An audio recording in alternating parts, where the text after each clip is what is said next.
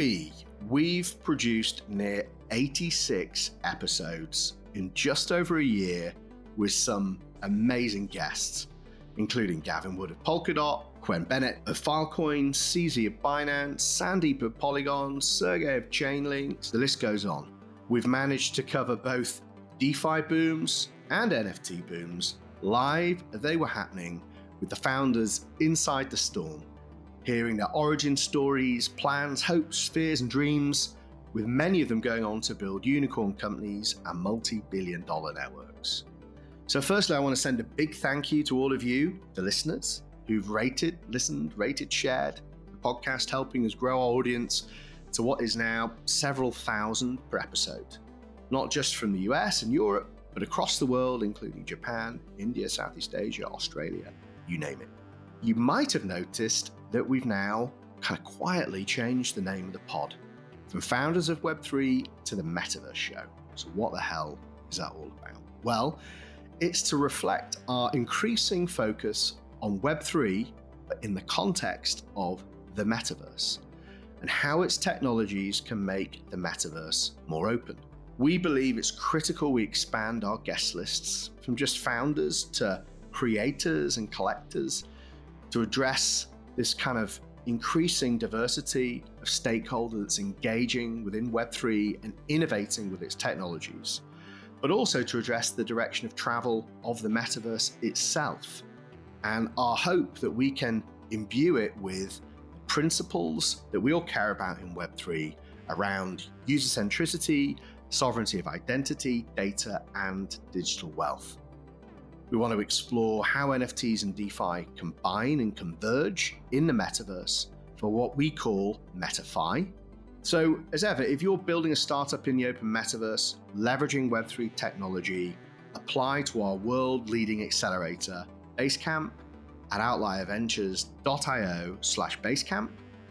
And finally, if you want to see our graduates, which kind of speak themselves to our portfolio coming out of Outlier Ventures, go to diffusion.events where you can meet them as they graduate, their investors and partners for world beating alpha for what happens next in the metaverse. Today, I'm really happy to welcome to the show CEO and founder of Kaiko, Ambre Soubiran. Welcome, Ambre. Thanks a lot. So, we describe Kaiko as providing enterprise SaaS infrastructure, allowing for market participants in the blockchain space to access reliable, historical, and real time market data on all traded cryptocurrencies. Um, we're going to explain a little bit about why that's important and then what is possible when we have uh, integrity of data, especially in an institutional context. Um, so, reasons why I've got you on the show. Um, so, you've just closed uh, a pretty significant Series A, $24 million. You're also kind of experiencing fantastic growth. So, the number I had prior was that you had 100 plus exchanges and 70,000 traded instruments, and you just told me actually it's 120,000, um, um, and that you've doubled coverage uh, in the last year. So phenomenal growth, and no wonder um, you're unlocking that kind of money at Series A. Um, but I also think it's going to be interesting to talk about institutional adoption generally of crypto, and then of course subsets like DeFi, um, as there's an increasing um, amount of interest from regulators about the space. It'd be interesting to get your perspective um, to hear about how institutions are, looking at the space and, and what they are and aren't considering. Um, but before we do, let's jump into your background. So, as I understand it, you're you're very well placed to be doing something like this. Um, you formerly worked HSBC, where you're in charge of sales and structuring of the strategic equity derivatives um, and financing solutions for a number of large listed corporations uh, globally. I think Europe, LATAM, and, and, North America.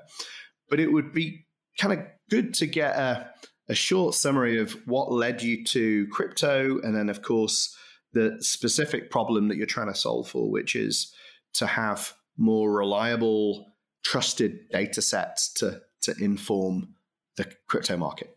Yeah, absolutely. Thanks for the very uh, detailed uh, introduction. So, just by kind of talking about my background, I studied applied mathematics and computer science, and I've always been generally very much interested in anything that has to do with technology in the realms of finance, food, and health, just to place the context. And so, as I was working for HSBC, I've always kind of been reading on the sidelines and, and being informed on on kind of new tech in these areas. And that's how I ended up finding about Bitcoin. It was reading about um, the original Bitcoin white paper that was published uh, back in 2008. I didn't read it then. I read it a couple of years later, but I thought it was it was really interesting in what it meant for the way we represent ownership of assets in a digital form. Um, I had been already a couple of years uh, structuring equity derivatives at, at HSBC, and if you think about it today, when we own an equity or when we own a debt security of any of those traditional capital markets assets, the ownership of that asset is already represented in a digital format, right? We're not sending paper certificates around the world anymore. And blockchain was just a novel way of representing ownership. And that's really what initially dragged me into that. Um, so I started looking at Bitcoin back in 2012. In 2013, I tried to socialize the the notions of Bitcoin and blockchain to to the bank, which I believe, uh, understandably, was a bit too early. Bitcoin back then had a relatively uh, negative connotation and reputation. Um, and so it took kind of a couple more years for the general institutions to look at Bitcoin um, from the perspective of, oh, this may be a scarce crypto asset, this may be digital gold and everything. But just going back to kind of the early years where I was interested in Bitcoin, um, then Ethereum started coming um, to to the world back in 2014, and Ethereum was really a very very interesting uh, kind of evolution from Bitcoin, where Bitcoin is something that you can um, buy, uh, sorry, hold and and send an asset. You literally have a ledger that represents ownership, where you can uh, issue transactions, sign transactions, and kind of update that ledger in a new block. And it was kind of uh, narrow in what you can actually do with with the actual Bitcoin blockchain. Ethereum was an improvement on that, where here you can start to program money. And so not only you have a scarce digital asset, now you can actually program how that asset is going to be sent. And this mirrors very much what you can do with financial contracts. And so that's kind of the, the whole genesis of my interest for, for crypto and for Bitcoin and for blockchain in general is really around how that technology, which is blockchain, can be used in the context of implementing financial contracts and and programming money. And this is what we call DeFi today. And I think there's so much more to that. Um, and so I understand kind of following that, you, you also founded a couple of companies. So this isn't your first startup. And so could you just kind of talk us through through your like founder experience and then what specifically led you to to Kaiko today? So, so it, it kind of Kaiko is my first proper startup experience. Let's call it this way. I, have always had, I think, a, a bit of an entrepreneurial mindset, and I've you know started small businesses when I was kind of while I was a student. Um, but after that, I went kind of head down into banking and I stayed for almost a decade at HSBC. Um, as I was personally interested in investing into various areas of the blockchain space, I met the original founder of Kaiko, which is the current CEO of Ledger, the crypto custodian. He's called Pascal. He founded the company in 2014 when I was still at HSBC. And two and a half years later, um, he was offered uh, a position at Ledger and he was looking to pretty much hand over Kaiko uh, to someone else and potentially sell down the business. And that, at that point, I left HSBC and acquired Kaiko. So Kaiko is not just my first real startup experience, it's also my first managerial experience. Um, trading floors are environments where notoriously it, it's very flat. Um, people are kind of a lot of lone wolves and and you don't really get a lot of management opportunities until later in your career. And so Kaiko was pretty much the first real um, proper startup, proper managerial uh, experience. Interesting. So, what year was it that you you joined Kaiko? It was late 2016. Okay, all right. So that's a, a, very interesting moment to have joined. And I guess um, if you look at where the organization is now compared to where it was then, I mean, really, you've been at the helm for, I guess, the majority of its significant growth, right? They were very early days back in 16. Absolutely, and especially for a B2B SaaS company um, in a crypto world where there was absolutely no B2B segment within crypto. Um, I mean, blockchain has been originally a very retail driven space, and we're in the business of selling data and relatively sophisticated, precise, and expensive data. And so back in 2015, um, there was just nobody to buy sophisticated, reliable data because they were all retail individuals. And when I bought Bitcoin back in 2014, I didn't run a backtest before I decided to purchase uh, Bitcoin, right? I didn't like have to compare the data on Kraken, Coinbase, and Bitstamp before taking a decision. I just went with whatever was out there and easiest. And so creating and building and kind of growing startups is hard enough in worlds where you have an addressable market. And the first years uh, from 2014 to 2016, it must have been really difficult because there was just no addressable markets. And so thereby nobody to give feedback, nobody to criticize or ask for specific products that you can build. So it was very visionary of Pascal back in 2014 to say, hey, at some point the world will need reliable historical market data on crypto. Um, but to your point, when I joined, it was really kind of the first moments where we've seen the emergence of that need for data because it was 2016 2017 was kind of the emergence of the ico years if you remember that kind of crazy period of time where you had some projects that were launching tokens and raising hundreds of millions. And and it you know money attracts money. So as soon as there were some kind of hype around new projects in crypto there were two types of b2b like uh, in- investors those were the ones that were looking at exchange data and trying to arbitrage a specific pair, such as Bitcoin dollar, across different exchanges, or people that were trying to have a more VC approach and trying to build uh, pricing models on tokens. So, looking at projects and trying to kind of uh, model the way this token was supposed to behave. I, I, believe most generally this was a failure because it was such a new type of, of thing and you can't just compare a token to an equity. Um, but in any case, this ICO bubble that I think we can fairly call it a bubble back then um, created the first need for market data in the crypto space. And that's how we started bootstrapping the company again from 2017 onwards when I joined. And we grew the company in 2017 all the way to uh, kind of late 2017, early 2018, where we raised our first round of funding. That was our pre seed round that enabled us to hire first full time uh, employees and hire um, a kind of bigger engineering team and grow the company from then on. So you're absolutely right. The kind of second birth of Kaiko was mid 2017 uh, when we benefited from the growth of the general crypto industry and the emergence of that B2B segment. Yeah, and so of course, you know, when people see the headline number of 24 million now in a Series A, um, it kind of feels like an overnight success or the, the latest overnight success. But in actuality, there's a very long, hard slog there. You know, from what I could figure, what you're saying is at least two, three years before you had it a, pre-seed seed round, um, and it's six years on before you have your Series A. So you know, there's a lot of bootstrapping there. You've presumably had to be very capital efficient and and grow the, the business organically. Absolutely. I mean, a lot of the, the crypto. I mean, generally the crypto B two B uh, startups um, have raised quite. You know, they've they've managed to raise when there was this first surge for Bitcoin interest back in 2018, and then there was this very long winter. We call it the crypto winter. There was, you know, Bitcoin crashed from 20k all the way down to 3k, I think, um, and that was late 2018, if I'm uh, if I'm not mistaken. And then we entered that horrible bear market where we had to be very, very careful on how we managed our cash just to kind of survive and make sure we had the time to build the right products for the next wave of adoption. And that next wave really came to life during the second half of 2020. Uh, I'm talking about the more institutional B2B segment still.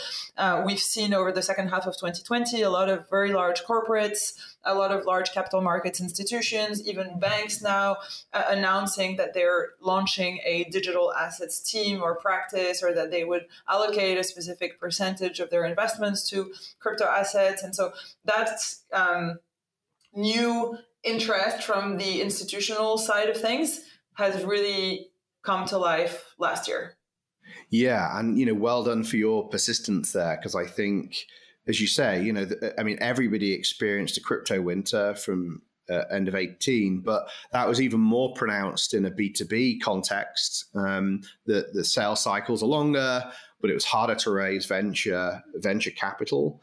Um, and so, you know, you, you, guys have obviously done very well to ride that out. And of course, now, I, I guess the reason why we're talking is perhaps your moment has come, or the, the moment for the kind of B2B category, the institutional category has arrived. And I definitely want to talk about some of the data points that you might have that, that would indicate that.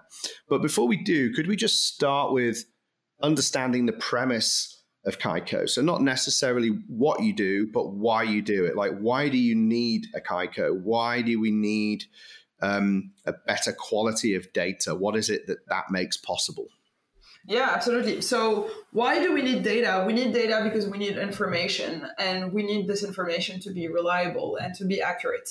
Um, Kaiko is in the business of market data, so financial data, meaning uh, what's called market uh, depth or offer and demand, um, which is all of the buy orders and all of the sell orders that are representing literally just the offer and demand that is out there for crypto, right? So if tomorrow you want to buy a Bitcoin, you're going to create an account on an exchange, you're going to credit your account with some euros or sterlings or dollars, and then you're going to place a buy order. Uh, the combination, the sum of all those buy orders combined with the combination of all the sell orders is what represents the actual market. And then you have what's called price discovery, which is at the intersection of offer and demand, is where people agree on price. So obviously, I want to buy cheap and people want to sell expensive. And so at some point, people agree on a price and make a transaction. This is what's what's called price discovery. This is how you actually define the price of anything. This we're talking about this in the context of crypto, but it could be exactly the same thing with pretty much any asset that is on a market. That activity, that trading activity, is done across uh, crypto exchanges. There are two types of crypto exchanges: some that are centralized crypto exchanges, such as Coinbase where it's very easy to just go there and trade, pretty much like you would use any normal website. And then there's more sophisticated on chain DeFi based exchanges, which are called decentralized exchanges. So the trading activity, that, that market, that matching of offer and demand is done across a very fragmented exchange landscape. And the technical challenges that you need to solve in order to get data from all these various marketplaces are relatively technical and challenging. And so that's pretty much what we do. We make the access to information around markets and prices more easily accessible for institutional investors or even enterprises or startups, anyone who needs to know in an accurate fashion what is the price of every single crypto asset and not just on a specific trading venue, but globally, um, would find it easier to come to us rather than trying to do what we do themselves just because it takes a 30 people team to do what we do and it doesn't make sense for everyone to internalize that. So we are an aggregator in some way. We, we provide a consolidated um, platform where people can access data from over 100 different marketplaces. In a world of open data um, so presumably the large majority of data that you aggregate is is open. In, in theory it is available to everybody. How do you build a business model around that? Um, and is, is, there a proprietary element that augments that? You know how do you build data sets that are of a higher quality? Is it or is it not is it not about quality? It's actually just more about ease of use timeliness is, there other yeah it's a very fair question and there is a indeed you're absolutely right in saying that the data is quote unquote publicly available in real time, meaning that if you go to Coinbase right now, you can see in real time the market structure, the offer, the demand, and the executed trades. However, this data is exposed in real time. But if tomorrow you're just waking up and you say, hey, I'm going to run a back testing on last month's Bitcoin dollar data, it's going to be very, very challenging for you to find data from a month ago across, let's call it the seven crypto exchanges on which you want to look at this data. So the historical data is one thing that is actually not available publicly because it is broadcasted in real time but then disappears over time. So that's one information that sometimes people don't really uh, realize. The actual exchange data, such as the Coinbase data or Kraken or Binance, all of these large crypto trading venues are centralized exchanges and they do not record order books or transactions into the blockchain. So the data is not publicly accessible apart if you scrape it in real time from the exchange. That's information one. And second, even if all of that information was publicly available, even historically, it's more about the infrastructure and the technology. That's where we build value. If tomorrow all of the exchanges charge whatever, 10 euro per exchange per feed to get the data, we would still do exactly what we do and provide the same value, which lies in building the infrastructure, building the connectivity, and delivering clean, standardized data in a single consolidated place. We would just reflect the charge, uh, the data charge onto the end client charge. So if I can make a very you know easy comparable, it's like saying, yeah, but there's water over there at the lake, um, and the water is free but I'm like, yeah, okay, but I can also put it in a pipe and you just have to open it and brush your teeth. You know, it, it's really about making the data easily accessible. And that's where I believe we're building value and not necessarily in making pay for data that is indeed uh, inherently available publicly in real time. Yeah. And I'm assuming, you know, because of the aggregation, there is economies of scale. But also, it's really about timeliness and um, usability because uh, I'd imagine that the many of the reasons why you would want this data is to perform a certain trade, and that trade has a window of time where you could execute it. So, you know, going back, crunching historical data, trying to find the right feeds to turn that into an actionable insight. You know, every hour that takes you is is a potentially a lost trade. So yeah, I mean the the right word you just said is economies of scale. Like I have a team of 15 engineers and like uh, 12 product support ops people. Like it doesn't make sense for every business to have uh, 25 people on like the technical side building the data infrastructure. It just it just doesn't. It's an economy of scale because you'll get a better product for less for a fraction of the cost if you had to internalize all of that. I, the comparison that I can make is with with Kaiko, we use Salesforce, for example, right? We haven't built our own CRM because there are great tools out there, and it's just cheaper and better for us to use an existing leading provider rather than try to sort it out with Google Sheets and etc. Yeah, understood. So, could you tell us about where you're seeing demand coming from, and has that changed? You know, so you reference that 2020, there was all of a sudden this I don't know if it's resurgence, like the beginning, maybe even of uh, meaningful institutional demand. Could you kind of expand on that for us? Talk through some of the segments of demand and, and how that's evolving, changing. Yeah, absolutely. So, as you you know, as you rightly pointed out, the the initial um, market that we had was very much crypto native, um, crypto quant funds, kind of, that were looking at crypto assets from a quantitative standpoint and trying to run back tests and apply different kind of trading strategies to the crypto space. But initially, they were relatively small crypto funds. Um, over time, that grew. Those crypto funds became larger crypto funds. Some of those crypto funds are huge crypto funds today. So they grew in magnitude and needed just more data, better data, faster data, etc. That's one part of the segment. The new segment that came to life last year is traditional capital markets institutions, asset managers, hedge funds, and banks that are now looking at crypto from the angle of, hey, this is a new asset class that we cannot ignore anymore because now it's worth $2 trillion and it's something that actually has liquidity, that actually has volume, and that we can treat as a pretty much a new alternative asset class. And so that's an entirely different type of, of, of clients um, who also have in all fairness, like a different expectation of what to get when they think about financial market data, different expectations in terms of SLAs and, and latency, for example, which is completely different than what you see in the crypto native world. Um, in the equities world, a few millisecond latency is barely acceptable, whereas in crypto, you know, you can have a few seconds latency. And that is because the infrastructure of all the crypto exchanges and crypto businesses is still very much cloud based. You know, the current financial industry works with data centers and optic fiber cables and microwaves, and, and there's a lot of investments that have been made in how quickly, how fast we can convey information. This is still relatively new in the in the crypto world. We're doing, um, I think, what's best out there, and and we're somewhere with latencies around 40 milliseconds. So that's just to give you orders of magnitude of how like client demand has evolved from initially we were sending daily updates. We were sending files once a day with like the trades that happened during that day. Today we have a few millisecond level latency in order to deliver real-time data through streaming protocols and so it's interesting how quickly that happened over a year a year and a half something we've been expecting for a while and building the company towards that industry and those needs. I come from the financial, traditional financial world where that is the expectation. So I think we've been able to plan ahead quite successfully, but still there is a lot that we can uh, improve on.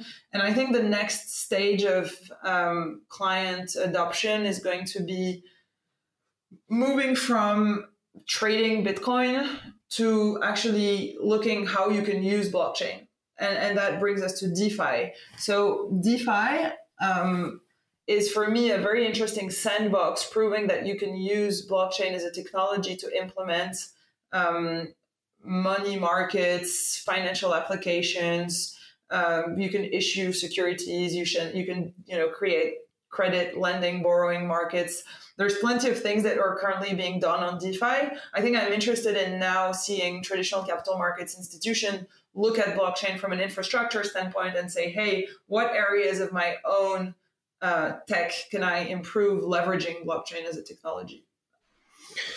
Yeah, so there's there's a lot there actually. There's a couple of things uh, I, I, want to go back to ask some more information on, and, and then I want to come back to this idea of DeFi as a sandbox, and, and could it be anything more than a sandbox in the future? But just in terms of this kind of new buyer that buyer type that you have, um, firstly, are these dedicated teams or functions within these larger institutions? Uh, are they are they kind of spun out and created as entirely separate entities, or what what kind of patterns are you seeing there?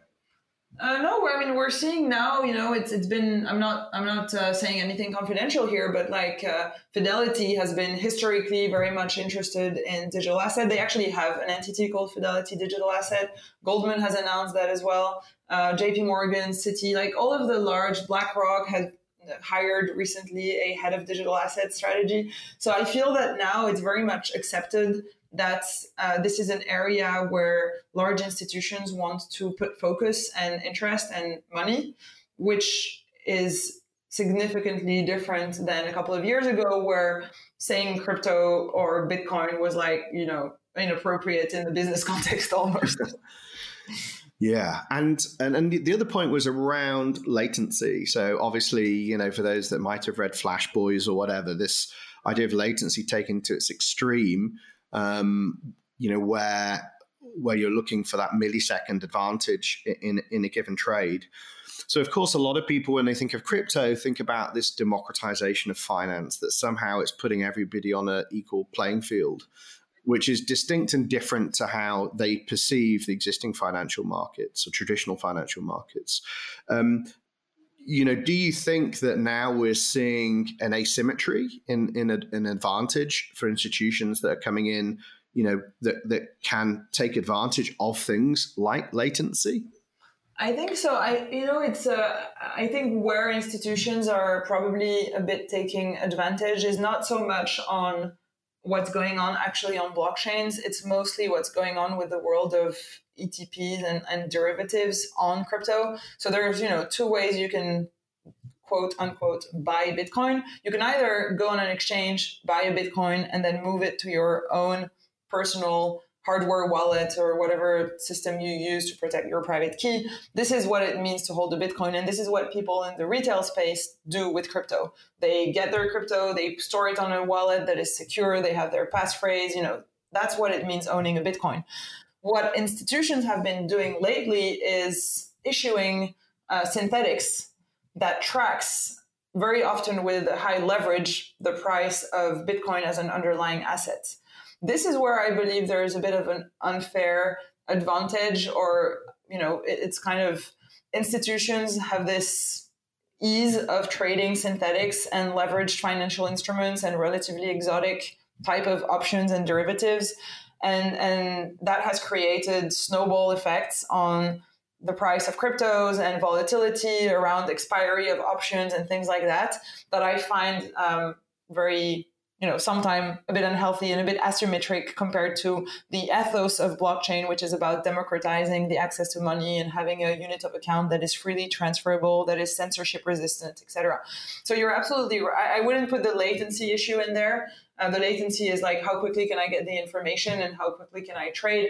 That does create probably like some advantage, but for me, the most uh, unfair. I, am not sure I'm using the word unfair right because there are derivatives accessible to a retail user as well.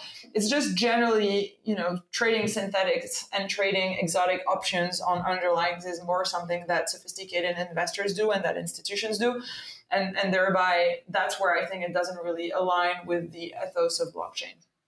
Yeah, and of course, and I think that's really interesting. And of course, there's a load of friction with actually trading the underlying asset um, versus trading a synthetic, which you know uh, exists within the existing financial system and and um, re- deliberately removes a lot of that friction and in some cases is even managed. Yeah um, and you know there's a difference. I even if you, even at the retail level like i differentiate holding one bitcoin on a ledger hardware wallet versus having acquired one bitcoin on revolut uh, I'm not saying it's bad to buy Bitcoin on Revolut. It's just you don't have your Bitcoin. What you have is a promise from Revolut to give you the price of Bitcoin when you decide to, to get out of your position. But you don't own a Bitcoin at all, right? You can't take your Bitcoin and then do something with it. You, what you can do is retransfer that money in euro or dollar or whatever.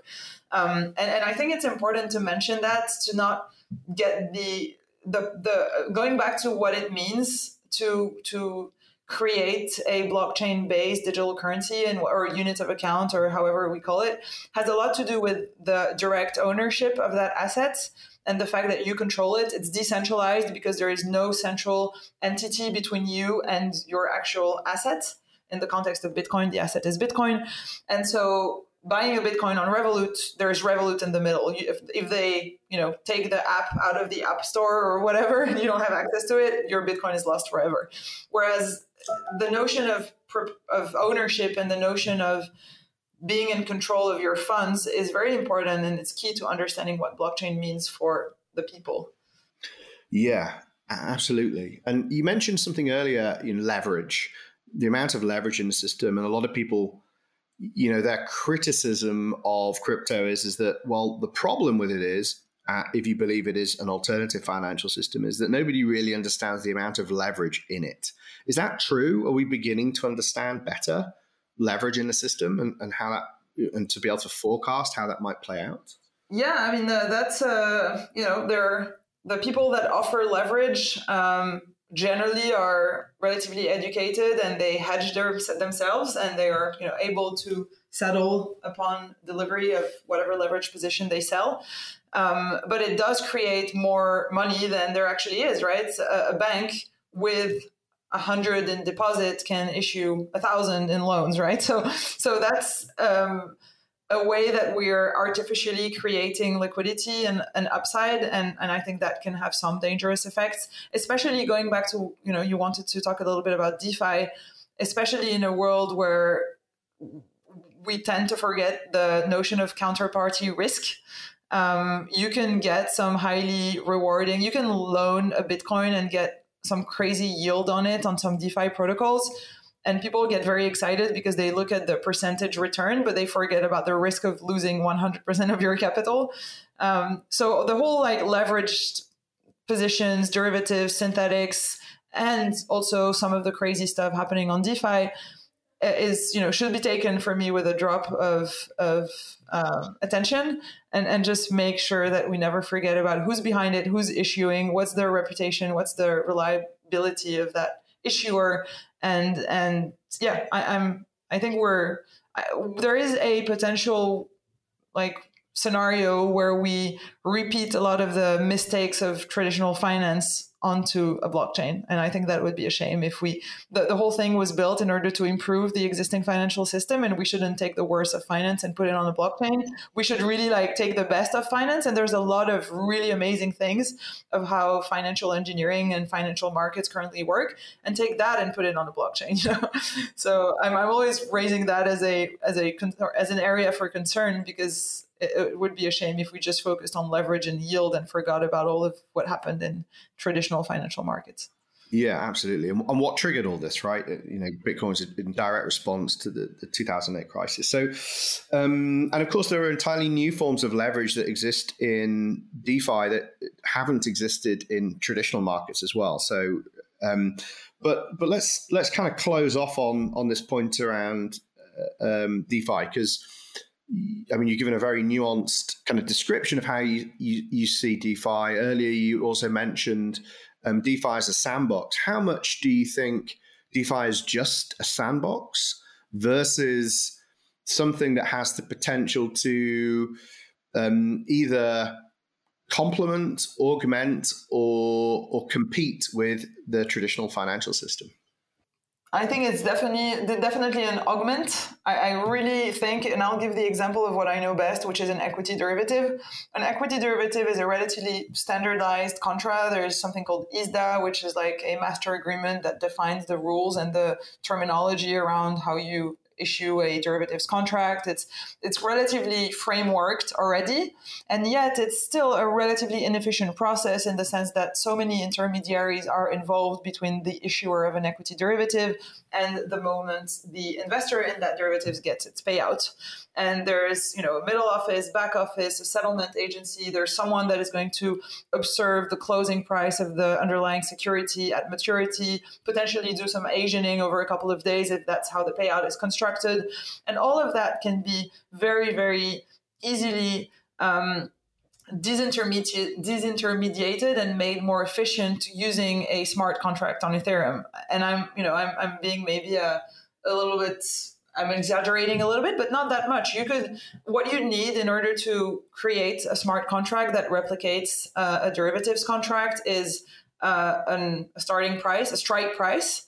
And then what you need is at maturity of that contract, let's say in whatever, three months, you need a closing price. So what you need is a data provider to be able to provide on chain to that contract a closing price and then the contract can literally just apply a relatively basic mathematical formula. Generally, it's a subtraction. It's the difference between the strike and the closing price. If it's positive, you get a payout. If it's negative, you get zero, and that's it.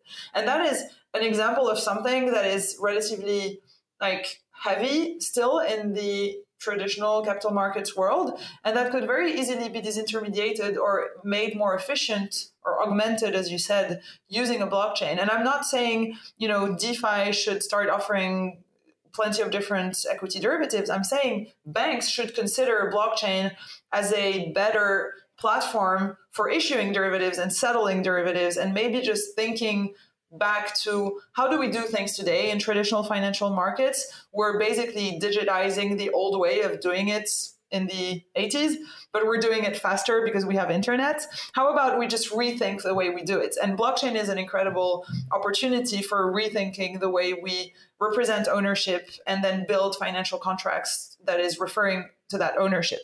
Um, so I think it's definitely an augment. Uh, there are more and more banks that are now looking at blockchain. A lot of them are still in this uh, thesis of you know blockchain is great but crypto is bad and thereby we'll be working on the basis of private blockchains i think there's so much that can be done on public blockchains and, and that opening finance is something that should be an opportunity for banks and not necessarily a, uh, just a threat which is still what it's perceived to be today yeah, and of course, you know, integrity of data in, in that use case that you mentioned there around what triggers various uh, logic in smart contracts becomes increasingly important. Where's what's the data source, um, its integrity, and and I imagine that increasingly regulators will be looking at what the input is um, that begins to perform these transactions. So. So look, um, it's been a real pleasure talking to you. Actually, it, you've refreshed my understanding of um, what's going on in both the institutional space but also DeFi. Um, congratulations on your round. As I said, you've done incredibly well to stick it out for, for this long, and I'm glad that you've uh, you're now kind of enjoying the growth that I guess you always knew was coming. Great, that was awesome. Thank you so much. If you enjoyed today's podcast, please make sure you subscribe, rate, and share your feedback to help us reach as many people as possible with the important mission of Web3.